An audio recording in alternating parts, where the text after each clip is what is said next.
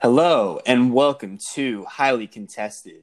This podcast covers some of the hottest topics in the world of football and basketball, where our crew gives our highly contested takes on these topics and supports our takes with facts. Today is August 24th, also known as Black Mamba Day.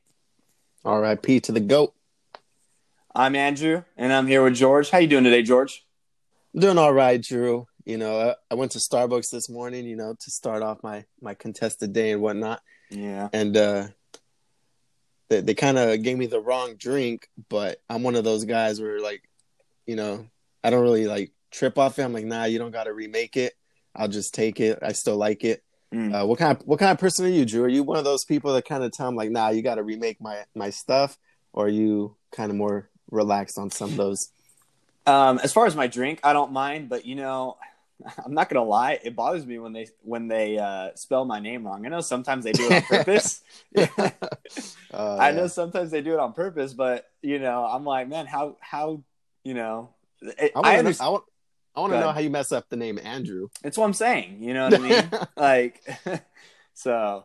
But anyways, uh, so I'm glad you're doing today, man. I know it's you know it's a rough day today for a lot of people, um, because you know R.I.P. to the Black Mamba. So Yep, it's Monday. It's Black Mamba Day. So, yep. Yeah. So some of today's topics are going to include what does the future hold for the 76ers? Can the Clippers win their series with Paul George shooting as poorly as he's been shooting? And will Aaron Rodgers finish his career in Green Bay? Let's dive headfirst into it here today on Highly Contested. Now, we're going to start off with a surprise topic here on Highly Contested. I want to start by asking our Lakers fan here a question, and I want him to answer it from his heart, which is why I'm surprising him. George, how did Kobe Bryant inspire you to become the Lakers and basketball fan that you are today? Oh, that's a good question. Now, um, I grew up with it, man. He, he's who I grew up watching, idolizing. I definitely gotta throw a shout out to my my uncle Gerardo. He's the one that got me into basketball. Grew up watching with him. He was a Lakers fan, you know. So I grew up watching basketball with him, and I mean, Kobe just he instilled that that Mamba mentality, you know, that everyone knows about now. You know, just to be your best every day, no matter what you're doing. You know, you can be the mailman. You know, you be the best goddamn mailman you can be. You know, doesn't matter if you're an NBA star. You know, or you're at Jamba Juice or not Jamba Juice, sorry, Starbucks. You know, make the best coffee.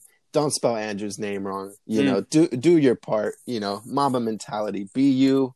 Be but be the best you that you can be every day. Strive for greatness. Well spoken, well spoken. And, you know, some of our viewers, you know, maybe they don't know you yet, but, you know, I know you enough to know that that, that came from the heart, man. You know, well spoken. Oh yeah, and that was we we didn't plan to have that, so that that was from the heart, right? Yeah. From no thoughts, just straight heart and feeling what I think about Kobe. And man, you know, when when I found out, uh, just a little segue. So the day I found out, so I work I work nights, as you know, but the listeners might not know. So I work nights, so sometimes I wake up a little on the later side. I wake up early for this podcast because I, I love I love my fans. You know, we may not have much yet, we might only have a couple, but you know, we do this podcast for you guys. You know, so I'm waking up early for you guys. Are staying awake. But when I found out Eric, who you guys have listened to in some of the earlier podcasts, he actually called me, and you know, kind of told me the news, and I, like I said, he woke me up, and I was like, "What? Like you're lying, bro? Stop lying to me. Like that's nothing to joke about." So I, you know, got on my phone, got on Twitter, go, went on Google, and sure enough, it was true, man. It was just a, a sad day, heartbreaking day. Tough for not just Laker fans, but everyone across the world. Um, to, to go off of that, of what you're saying, uh, that day, I remember that really well. I, I remember looking, I remember looking at, uh, at my phone and I remember thinking, this is, this has got to be a hoax. You know what I mean? It's, it's, it's one of those, it's one of those things Especially coming from TMZ, you know. That that was who initially reported it. Mm. I I remember thinking back to uh, I, specifically. I remember thinking back to my I want to say it was right. It was right after I graduated. It was like the summer uh, of my graduation from high school. Mm-hmm. I remember. I remember Morgan Freeman. They said something about him passing away, uh, and I was thinking in my head like, "What, Morgan Freeman?" And then I found out later it was a hoax. And so, you know, ever since then, I was like very untrusting of any, you know, anything that would come out of a celebrity passing away. And I remember when that happened, I thought the same thing. I said, "Yeah, yeah, right. You got to be kidding me." You know, it's it, for me. It was like that's extremely disrespectful. How dare you? And then you know, come to find out that not only was it true, but Gigi as well, and it, it was just it was a very sad day for families, for dads, for fathers. You know what I mean? For um, for wives, for children, for basketball fans, just everywhere. It was very, very sad day indeed. Yep, rest in peace. And not only Kobe and Gigi, but everyone else that was on that helicopter, you know. Agreed. Agreed. So let's move on to our planned topics now. Uh, our first topic the Boston Celtics complete their sweep of the Philadelphia 76ers yesterday behind a combined effort led by Kemba Walker and Jayson Tatum. Joel Embiid had 30 points and 10 rebounds in the loss. Ben Simmons did not play the entire series after confirming he would have surgery on his knee. So, George, what does the future hold for the Philadelphia 76ers? I believe there should be a change coming soon. Uh, definitely next season, I'd say they get rid of Brett Brown, the head coach of the 76ers, and they'll probably run it back another season, see how things go, because it's not easy to just you know give up on two franchise generational talents that you got on the team. You know, you try to make that work, but I feel like a split between those two, Joel Embiid and Ben Simmons, will be inevitable. Uh, we've seen in the past, no matter if duos are successful or not successful, you know, sometimes they just split up. You know, we saw Kobe and Shaq split up and they won championships together. You know, mm. uh, we saw Kevin Durant and Westbrook split up. I mean, th- they had some success, but you know they didn't win a championship or anything. And we we've seen duos split up all the time. It just one of those things that happen. Um, but I want to trust the process, but this process may need to take a drastic change that may be able to help the franchise in the long run uh, we know that Ben Simmons and Joel Embiid's game don't really mesh together like peanut butter and jelly. But since Ben Simmons refused to shoot and space the floor, it kind of clogs up the paint for Embiid. They're both great talents, but their play styles cancel each other out. If I was running the 76ers organizations and I had to pick between Ben Simmons and Embiid, I would personally keep Ben Simmons. Um, we see that in today's game. The big man isn't as important as we used to see. It's becoming a positionless game. Ben Simmons can play multiple positions, guard multiple positions, and he runs a team. He's the floor leader, the facilitator. And Embiid's health and his motor and willingness to stay in shape is always a question. And if I'm running the team, I don't want to be questioning that for my franchise player all the time habits like that are hard to break, and it's also contagious with the role players that see Embiid, you know, not taking things so serious, then they start to not take it so serious and follow in his footsteps. I also believe that building a team around Ben Simmons would be easier than building a team around Embiid. That's just my opinion on that. Uh, surrounding Simmons with shooters that can spread the floor and allow him to slash to the rim and find open teammates almost like the Rockets are doing right now with Westbrook running the show, slashing and playmaking. The way the league is moving, I would trade Embiid away and see what type of packages you can get in return. To help Ben Simmons, we know that teams would give a bounty for a player like Embiid. You know, you get multiple draft picks, you could get shooters to help out Ben Simmons, and you'll still be a contender in the Eastern Conference. So again, I think they're going to run it back again, maybe with the new head coach. But down the line, I do see this duo splitting up. And me personally, I'm taking Ben Simmons over Embiid. What do you think the future is like for them, Drew? Well, my first my first thought um, to what you said is you talked about you talked about Embiid and you talked about how he if if you had to keep one of them, you would keep Simmons over Embiid because today in in this game today, the big man is not as important.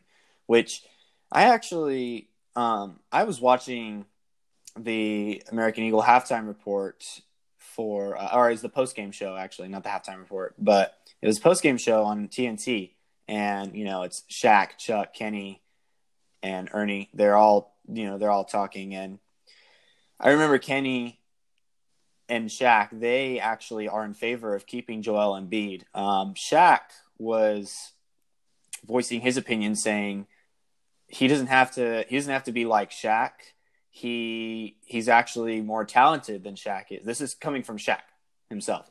Mm-hmm. He was saying that Embiid is more talented than Shaq is. Shaq was just saying that he was just he was just bigger than everybody else, which is why he was able to dominate so easily. And basically, he was making the argument that Joel Embiid has uh, has good uh, ball handling skills, and he can shoot the three as well. Maybe not as well as a lot of other three point shooters, of course, in this league, but he can still do it. And for a big man, he can do it pretty well, which is why Shaq was saying that Joel Embiid actually has more talent than Shaq does. And Kenny, Kenny sort of voiced his opinion on it. He said the one time that Joel Embiid stuck out to him was during the All Star game, where it was at the end of the game and it was close and it was competitive because you know how you know how the All Star game it it got competitive at the very end when it when it was close in score.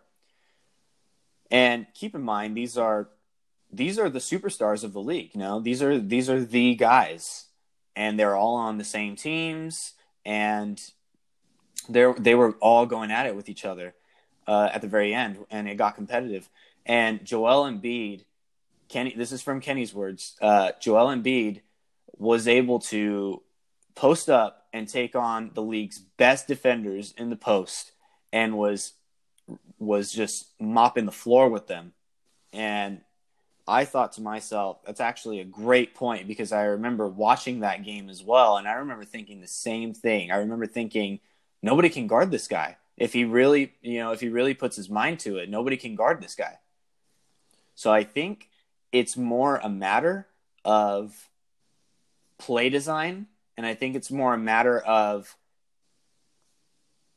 just enforcing that Embiid is not a is not a is not primarily a shooter, is not primarily a ball handler. He is primarily a big man and the most talented big man in the league. So it's I think it's about enforcing that. And I think you're right. I think there might be a coaching change because I don't believe the coach is doing a good enough job of that, in my opinion. Mm-hmm. But that's a separate that's a separate topic for another day. What I'm going to go into is I'm going to go into some of my key facts. Uh, real quick before you do that, you mind if I uh, yeah respond to that that point you just made? Now, I think you said something important there, Drew. You said if he puts his mind to it. Mm-hmm. That's what you said, and that's what I'm questioning with him, and that's why I'm saying I would pick Ben Simmons. Mm. Um, the fact that we got to question if his mind is in it, you know, his motor, his work ethic, his availability to stay in shape and on the court, you know, like that that says a lot to me. That says volumes, and that's why, again, you know, I'm picking Ben Simmons because he can have all the time if he's not putting in that effort or his mind's not in it, like you're trying to say, then I'd, I'd rather have someone else that will. Maybe he's a little less talented, but he's putting in that work, he's putting in that effort, and we're gonna get hundred percent of him versus maybe eighty percent, you know, from Embiid. Mm. So before I address that, I'm going to go into my first point. My first point is uh, they got to get a better bench. They absolutely have to get a better bench. Let's look at the four games that they played versus the Celtics. Game one, their bench scored the most points they scored in the series. That was 23 points. Game two, they scored 20 points. Uh, in game three, they scored nine points, which that is terrible, honestly. Nine points. Game four, they score 13 points. Their bench just didn't perform. And the bottom line, you cannot be a championship team in this league without a decent bench. That's Agreed. my yeah, that's my first point. My second is this is now addressing kind of your point on you you keeping Ben Simmons. I would personally run it back like you said, but this is the year they figure out if Ben Simmons is the future. This guy's been in the league for 4 years now and he's not developed a jump shot. This is a player who would be a superstar if he does develop a jump shot. But since he has not developed one yet, I'm not sure if he ever will. Because as the great saying goes, you can't teach an old dog new tricks. And if he's in the league for five years and hasn't developed one, I don't know if he ever will. So, assuming he doesn't develop a jump shot with his recent injury, you have to wonder if it's worth keeping a player who has that kind of potential but won't tap into it. Now, you're making the same argument for Embiid. Well, is it worth keeping a player with that kind of potential but won't tap into it? So it makes it makes me honestly realize that the more we talk about this, the more I think we're in agreement that both these players have potential but have not tapped into it. And it's disappointing when you think about that. I mean, you look at players like Donovan Mitchell and Luka Doncic who they are they're stepping up in these playoffs. They're tapping into their potential. Uh, Jayson Tatum is another player that we see that is the same idea. Um, I just don't. I just don't think that the coach is doing a good enough job of tapping into that potential, and I think that somebody needs to come in and do a better job of tapping into that potential. Now, some other keynotes I have. I think Richardson is a solid player. I think Horford was a good pickup that hasn't shown its worth yet, but I think it will show its worth. And I just think it hasn't done so yet. But there definitely needs to be some changes in the team looking towards the future. And that's my bottom line. Agreed. And uh, to your bench uh, not performing, I mean, I, I got to blame, you know, the organization for that. You know, you don't just get rid of JJ Redick, one of the best three point shooters, you know, in the league today. Mm. You don't just let Jimmy Butler walk out, you know, mm. or and not really replace him. Not that you can replace him directly, but I mean, you really didn't do anything, you know. So you don't just let players walk away and expect to get better. Mm-hmm. Um, so I, I, do agree with the bench players, but that to me is the organization. And um, yeah, like I said, uh, they'll probably run it back with a new coach, and hopefully this new coach can maybe get Ben Simmons to shoot some more threes. We've seen him shoot a couple, but yeah, he's got to definitely shoot more than just a couple in his career. You know, we're not talking about a couple a game. He's only shot a couple in his career. So, I mean, even if the guy develops a decent mid range, that alone would be deadly enough to for teams to have to, you know, pull in and respect the fact that he is a shooter, you know? So Yeah. That that's my why am I also I can't talk this morning apparently. But um, appa- um that's why I'm picking Ben Simmons because I do think even if he doesn't develop that jump shot, it's easier to just surround him with shooters and let him slash versus clogging up the paint with Embiid, you know? So I, I feel like if you just surround him with those right pieces, you let him do his bread and butter of what his game is, which is slash into the hoop, and he can just kick out to open shooters or open people that are cutting in the lanes, or he could just dunk it or, you know, do a post play or something like that whether than having Embiid, I'm just going Ben Simmons over Embiid. You know, another thing I noticed, I was watching these games, uh, and I've been, you know, I've been watching 76ers games for, um, for a bit now. Not, not avidly, but, you know, enough of these 76ers games.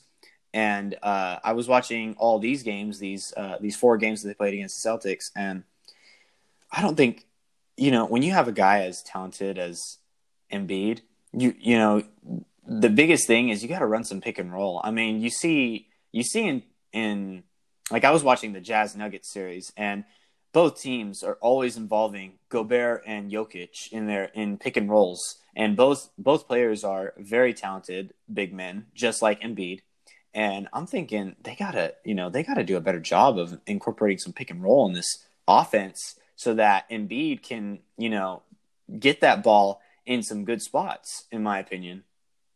Mm-hmm.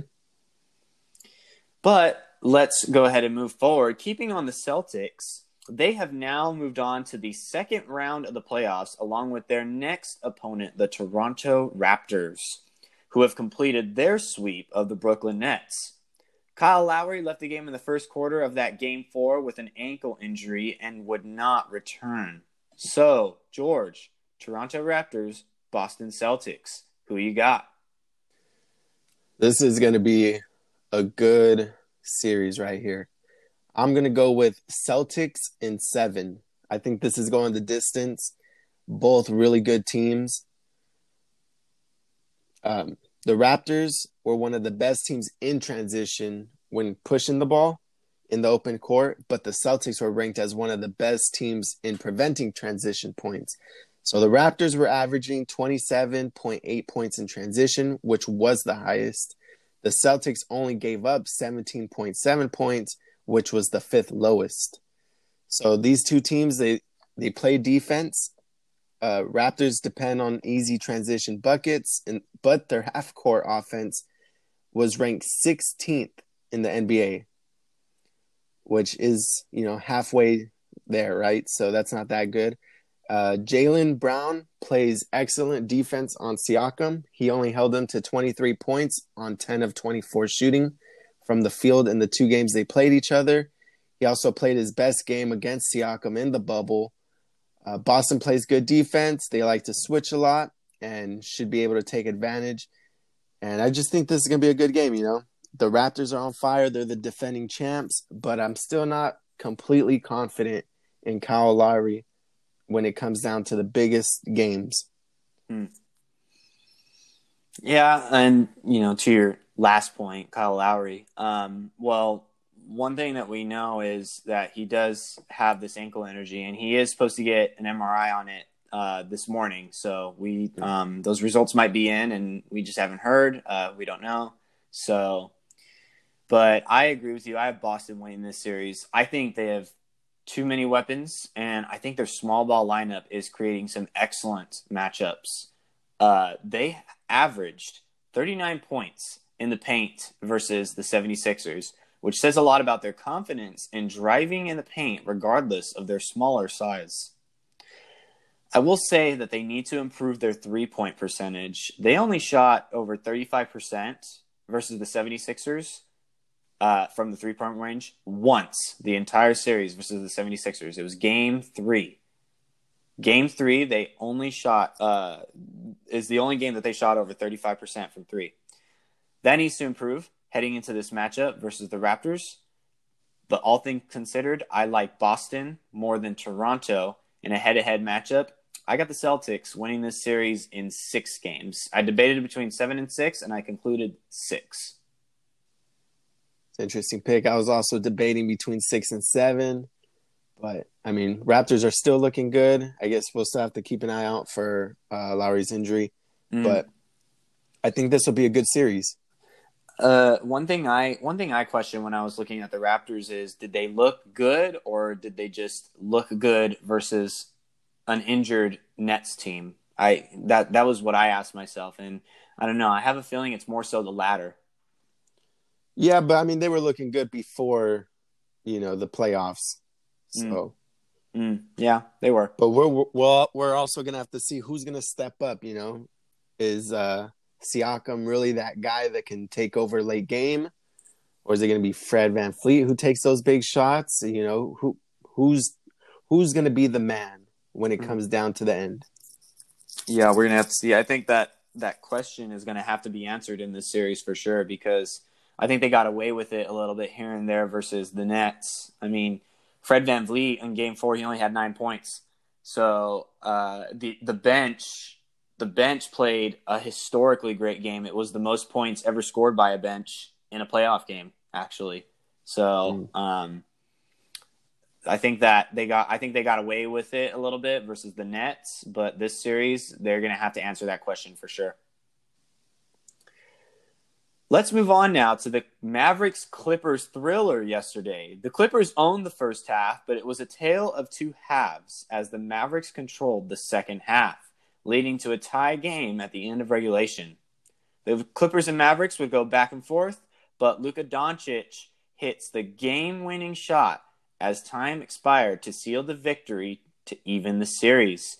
Paul George scored only nine points in the loss to the Mavericks. So, George, can the Clippers win this series with Paul George shooting as poorly as he's been shooting? There's no way they could win any series with Paul George playing the way he's been playing. Now, they might be able to win a game here or there, like they did in what game three. They were able to come out with the win. Um, but there's no way they could win a series when their second best player is barely able to get average what like 10 points that's not gonna cut it uh, we've seen players in the past you know have bad games it happens but you can't be that number two guy and only score so little um, paul george has shown to not always show up when the lights get the brightest he's shown to have poor shooting performances in the playoffs Let's go through some of those games. So in 2017, in the first round in game four against Cleveland, he shot five of 21 for 15 points. In 2018, in the first round in game two against Utah, he shot six of 21 for 18 points. In that same series, but game six, he shot two for 16 for only five points. In 2019, in the first round in game three against Portland. He shot three of 16 for 22 points. And in 2020, in the first round against Dallas, he shot four of 17 for 14 points. In game three, he shot three of 16 for 11 points. And in game four, he shot three of 14 for only nine points. So Paul George is showing not to be that guy but luckily, he has he doesn't have to be that guy, right? He doesn't got to be the number one guy on the team. He has Kawhi Leonard and a great supporting cast with players such as Lou Williams, who can go out there and get you 36 points off the bench like he did in game four. But Paul George has to be more reliable, consistent, if the Clippers will have any chance of making a deep playoff run. Remember, this is just the first round, and they're not going to get easier as they progress through the playoffs if they progress and he's already put on the stretch for terrible games this series against the Mavericks. So, what are your thoughts on this, Drew?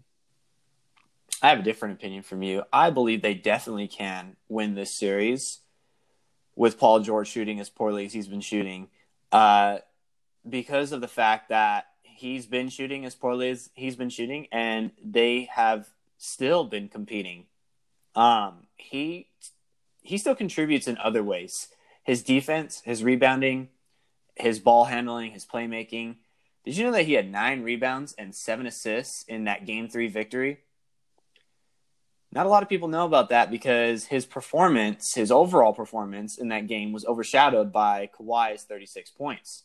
He almost had a, like the quietest triple double, I think, in playoff history. But he had a great game in every way but shooting the ball, which is why it gets overlooked. I think mm-hmm.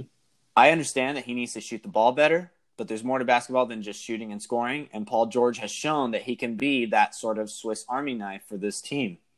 Now, I don't buy that he will continue to shoot as poorly as he's been for the past few games. He had a great game shooting the ball in game one and even came up with the dagger to seal the win in that game. But since then, he has been poor shooting the ball. I believe he will improve this shooting in game five, but even if he doesn't, they can compete because he still contributes in every other category on the stat sheet. And that is my take. What are your thoughts? So, back to one of your points on they're still competing with his poor shooting.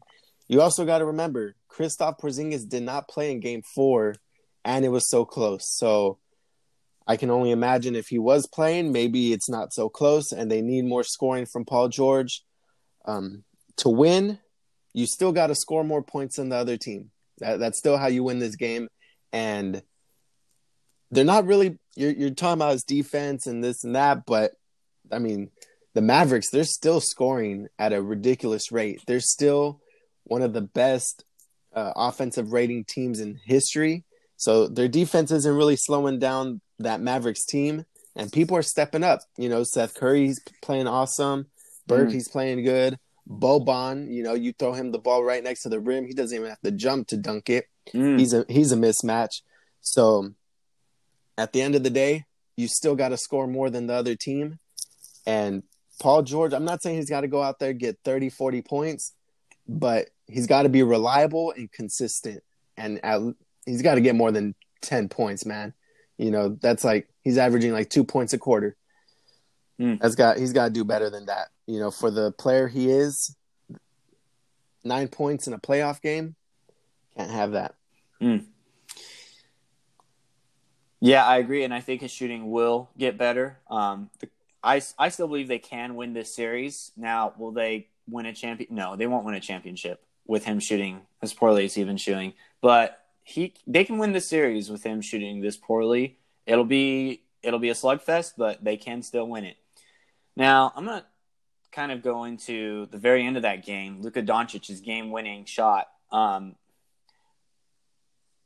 I don't know about you, but I watched the I watched the game winning shot, um, thinking the entire time, why would they why would they allow the switch of Reggie Jackson on Luka Doncic in the last shot of the game?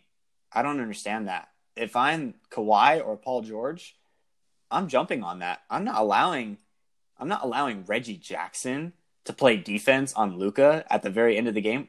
I don't understand why that even happened. What are your thoughts on that? I, I agree. I mean, what I would do, even if there was like that that screen and switch, I would double Luka, get the ball out of his hands, and you make someone else hit that shot. Mm, You know what I mean? Like, it's one of those things. Like they were saying, uh, was it the Nets player was saying about Damian Lillard? He's like, I don't care if that's CJ McCollum in the corner. I don't care if that's Michael Jordan in the corner. You guard Damian Lillard and you do not let him shoot that ball mm, because he's going to shoot it and it's going in. I got that same mentality with Luka. You double that man and you let someone else make that play. You do not let him beat you. Um, yeah, that's my thoughts on that. agreed. Uh, because I mean, I I mean he hit a he hit an open shot. I mean he you know he shook Reggie Jackson and he shot an open shot. So Oh, I mean, what's you know what's what's worse, him shooting an open shot or the guy? I can't remember who it was. I mean, that should tell you enough about the about the play. But I can't remember who it was that even screened to get the switch on him. That the, the guy that Reggie Jackson was originally covering. Mm-hmm. Um, I, I don't even remember who it was. But I mean, who would you rather have shooting that open shot at the end of the game? Would you rather have that guy? The random guy, or would you rather have Luka Doncic? Me personally, I'd rather have the random guy. No, yeah. Um, like I said, man, you you make someone else beat you, and you live with the results. You know what I mean? If Mm. if that other player is able to hit it, you know, kudos, GG. But I'm not letting Luka beat me that way, you know. And he's got a nasty step back, and I mean, that's what the Mavericks did. The Mavericks have impressed me a lot defensively this entire series, but that's what the Mavericks did. They, you know, they doubled Kawhi late in the game, and Kawhi had to give the ball to Marcus Morris, who hit who hit a big shot. It was a big three pointer that he Mhm. hit, but you you know, you, that- you live with those. you you live with that. Absolutely. You know? That's that's anyway let's move on to the let's move on from the nba and start talking about the nfl the nfl revealed yesterday morning that a series of positive covid-19 results have been traced to a laboratory in new jersey. Multiple teams were affected such as the browns jets steelers vikings patriots and giants. There were many teams that reported false positive test results, such as the Bears, Packers, and Lions, leading the NFL to believe that the testing program itself that was established at the lab is what caused the positive test results. However, there is still a question of how this affects the state of the NFL. So, George, do you believe these positive COVID 19 results raise concerns about the state of the NFL? Yeah, I'm gonna say this is a huge concern with the state of the NFL with these positive COVID tests. I have huge concerns for the upcoming football season. It doesn't seem like they have a great plan put in place, but still plan on having these games with no real like adjustments. We've seen other sports adjust better and make proper protocols. We see the NBA, the NHL create mm. a bubble environment with proper precautions to keep their players, staff, and everyone that's involved safe. We also seen the MLB cut their games from 162 games to only 60 games this season.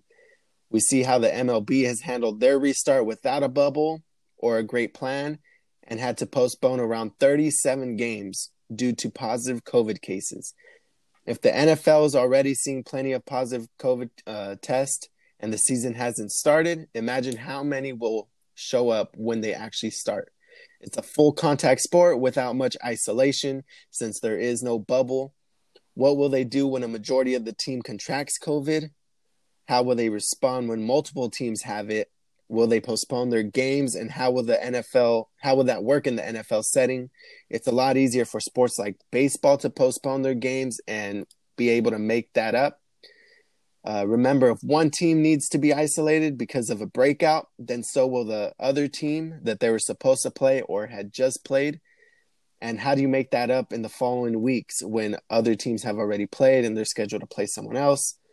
Uh, I'm not confident in the NFL season playing a full 16 plus playoffs. Not not the way it's constructed, along with the pandemic. Um, what are your thoughts on that, Drew?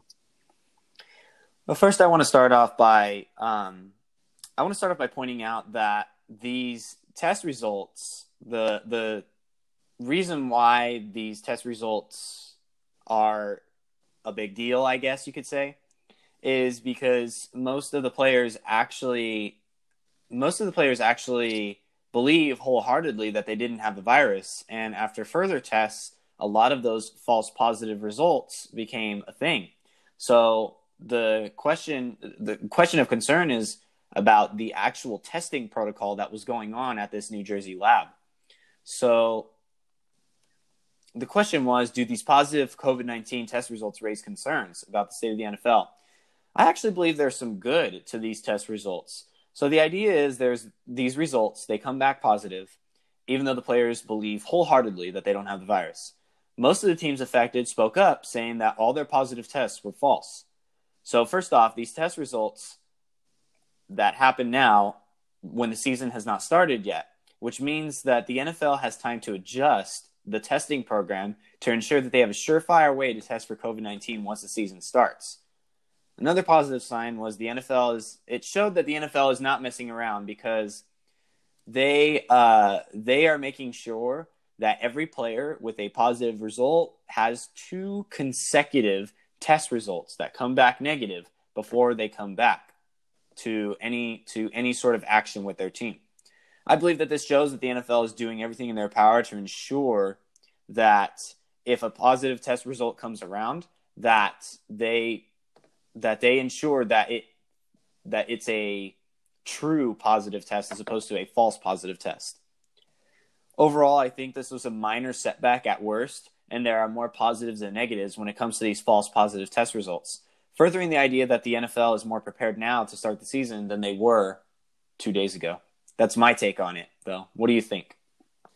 Yeah, you say um, it's a good, you know, it's good because it gives them time to fix, you know, if these are false or not. But the NFL season, it's supposed to start start in September 10th, so that's not a long time from now to you know fix a lot of these issues. And, you know, we're going to question the test that they're having in New Jersey. I'm not going to question it too much because, I mean, this is the NFL. They're a huge industry. They're pouring tons of money into this. So I, I'm not going to question, you know, a lot of that because I believe they got the best resources available. You know, this is a huge industry and they're dependent on this now. Like I said, it kind of feels like the NFL, they're kind of being stubborn in a sense, you know, like they haven't pushed back their season like some of these other sports. They at least pushed it back to at least get a grasp on things, figure out what's the best way to do it. And not just that, like I even said about baseball, they cut their games hugely. They went from 162 to 60 games. Mm. And, you know, the NFL, they're still planning on doing the full 16. You know, they're not cutting back. I mean, I think there's some solutions that could work you know, for the NFL. But we'll see how it turns up. Yeah, they're thinking that they're thinking that the season will still be successful with uh, with a full 16 game season, and they're thinking that it it won't need to be postponed or anything. So we'll we'll see. We'll definitely see if that's the case or not. Let's move on to a different topic in the NFL. The Green Bay Packers moved up in the 2020 NFL Draft which led many to believe that they would take a receiver in this deep class of receivers to help out Aaron Rodgers. They surprised many by picking Jordan Love with the 26th pick in the draft, leading many to believe they are making their preparations to move on from QB Aaron Rodgers. So, George, will Aaron Rodgers finish his career in Green Bay? I think the obvious answer to that is no. Like like you already stated, the Packers moved up in the draft to acquire Jordan Love, who plays the same position, quarterback. They drafted his replacement, and Aaron Rodgers wasn't happy about it, um, especially because last time they drafted a quarterback in the first round, it so happened to be Aaron Rodgers himself, who ended up replacing Brett Favre. I believe sometime soon, Aaron will find a way to leave and play for another team. The one team that I have in mind for him to go to would be the Bears. Couple reasons for that on why I think that's a good spot for him. The first one is, I mean, it's kind of like a petty reason, honestly. If you're the Bears, guess who you get to play twice a season? Mm. You you get to play the Packers, mm. and you know you get to play the Packers twice a season. Get to prove them wrong and show them why they should have kept you instead of replacing you. Um, the football reason, though, is the Bears, they have an elite defense, which would be great for Aaron Rodgers. You know, take some of that load off his back so that he's not doing everything. Um, he would have weapons such as Allen Robinson, who's a solid, underrated receiver, in my opinion, along with Anthony Miller and David Montgomery. I think this would be a nice landing spot for him with talent that they have, and uh, like I said, they'll play Green Bay twice a year and remind them how they screwed this up. Jude, do you think he's staying in Green Bay? If not, would you say what team would you say is a great fit for him to finish his career at? This is one of those topics that I'm seeking more from the heart than my head. I don't believe for a second that he will finish his career in Green Bay. Mm-hmm. I believe that this was the lowest of blows to Aaron Rodgers. This is the greatest QB in Packers history. Better even than Brett Favre when you look at the statistics. Now, Favre had Favre had more yards, more touchdowns, uh, and more interceptions, of course. But he also played more games than Aaron Rodgers. Let's look at the statistics that compare averages. Since Rodgers, uh, since Rodgers hasn't played as many games as Favre, we're gonna look at we're gonna look at three stats. First stat, he has a better completion percentage than Favre. So throughout their careers, Favre has had uh, has had a better completion percentage than Brett Favre. He's also had a better average of yards per attempt with each throw. And lastly, he's had a better touchdown to interception ratio, and that one is not even close. He is their best QB in history, and he was ready for another attempt at a Super Bowl this year. But they chose to draft his replacement instead of getting him the help he has never gotten and definitely deserves. He will move on either next offseason or the 2022 offseason. So now the question is where will he go? I believe there's two teams that he can go to. I believe the Steelers would be a good destination for him. This is a team that will be losing Big Ben soon and will have a good team, but will need a good quarterback. Rodgers can fit that role very nicely, and he will finally have a top 10 defense since, wait a minute, since he won the Super Bowl in 2011. Let that sink in. He has not had he has not had a top 10 defense since that Super Bowl in 2011. I also believe that the Colts will be a good spot for him. This would be miserable for me personally, being a Jaguars fan, but he would fit in that system for similar reasons why he would fit in Pittsburgh. great defense, great offensive line. They'll be needing a QB soon. Obviously, Rivers is more of a temporary uh, QB to address their to address their QB concerns that they had last year. So my two possible landing destinations for him are Steelers and Colts. Yep, those are I'd say some pretty good choices myself. I mean, it seems like what we had in common picking these teams is great defense. Mm. I mean, the Bears got elite defense also. Um, Pittsburgh, that's a that's an interesting one. I, I like that one. I don't think I've really heard anyone say that one, or not too many people. Uh, great historic franchise, great team ready to win right now if you Mm. put the right quarterback in place. You know, got good receivers, got a decent run game, great defense. You know, like I said, great coach, Mm. great great franchise. I like that one. Mm. What do you think of the possibility, George, that he goes to the team that he originally wanted to be drafted on, which is the San Francisco 49ers? I think oh that that'd be a good one. Um now would they get rid of Jimmy G for him? That's the question because Jimmy G, yeah, he's not flashy, you know, throwing a lot, throwing big touchdowns, but he's he's proven a winner. He's a winner. He doesn't lose often. Um I mean, I think Aaron Rodgers would love that, you know, kind of go back home, finish your career at the team you grew up loving. Mm. Don't think that's a bad spot either. And again, that's another team, great defense. Mm. I think that that would be almost a storybook ending for him because of the fact that he has proven many times that he has been the better quarterback than any quarterback the uh, 49ers have drafted in recent years and even traded for.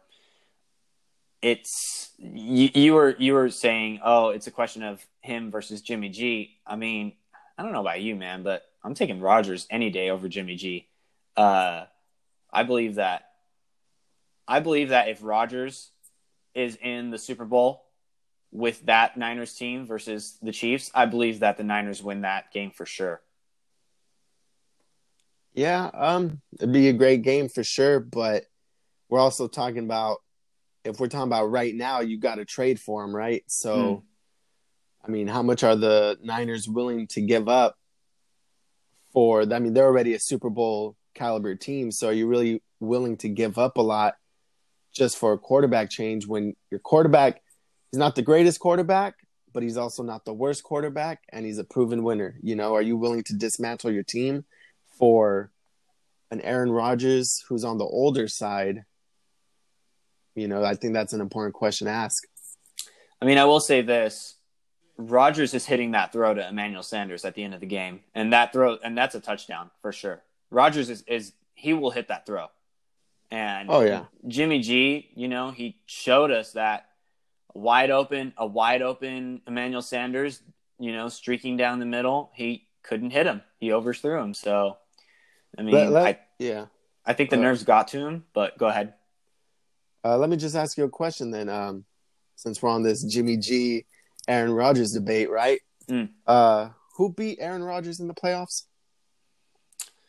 Uh, I believe that the 49ers beat the Packers in the playoffs, George. Yep, your boy Jimmy G put a little ass whooping on your boy Aaron Rodgers. Mm, I believe the defense stepped up and the run game stepped up. I do not believe for a second that Jimmy G outplays Aaron Rodgers that game.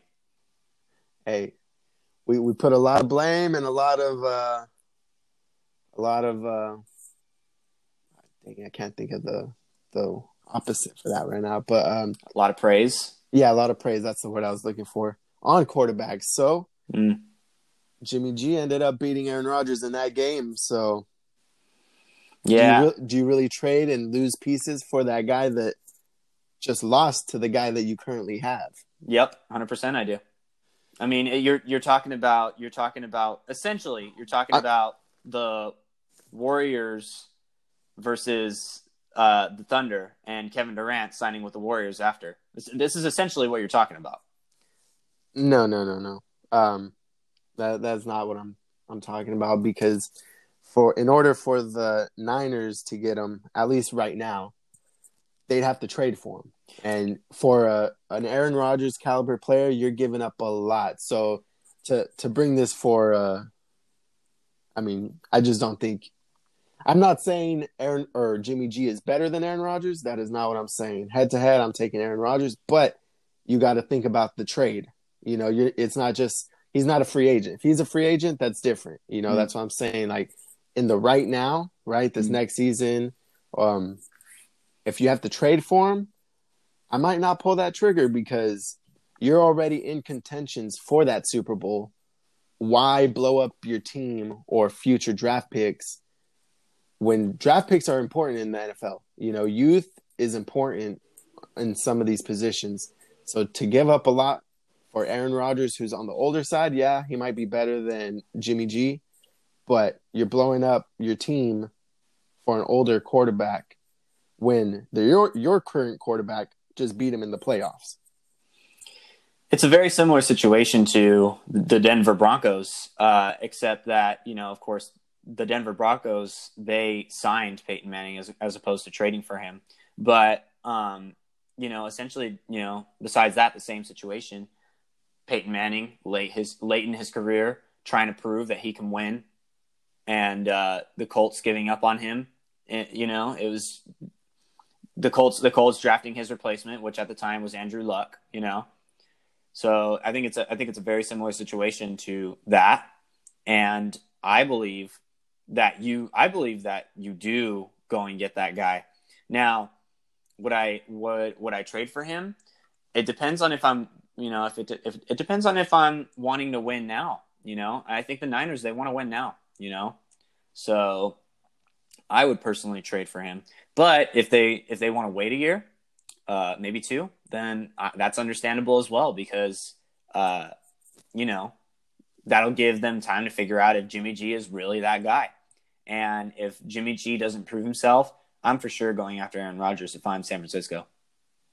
Yeah, I mean, like I said, I'm not debating Aaron Rodgers who's better, Aaron Rodgers or Jimmy G. I'm just saying, as far as trading for him, I mean, we also saw what the Niners look like without Jimmy G when he got hurt versus when they had him, and it's a complete difference. Like I said, he's a winner. He's going to go win you games.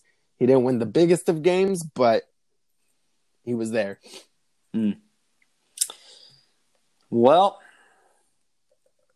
that is all the time we have today for uh, for today, everyone. So I would like to thank you for joining us here on Highly Contested. We will post a podcast every Monday, Wednesday, and Friday. So be sure to stay tuned, keep with it, and be prepared to be highly contested. Have a good one.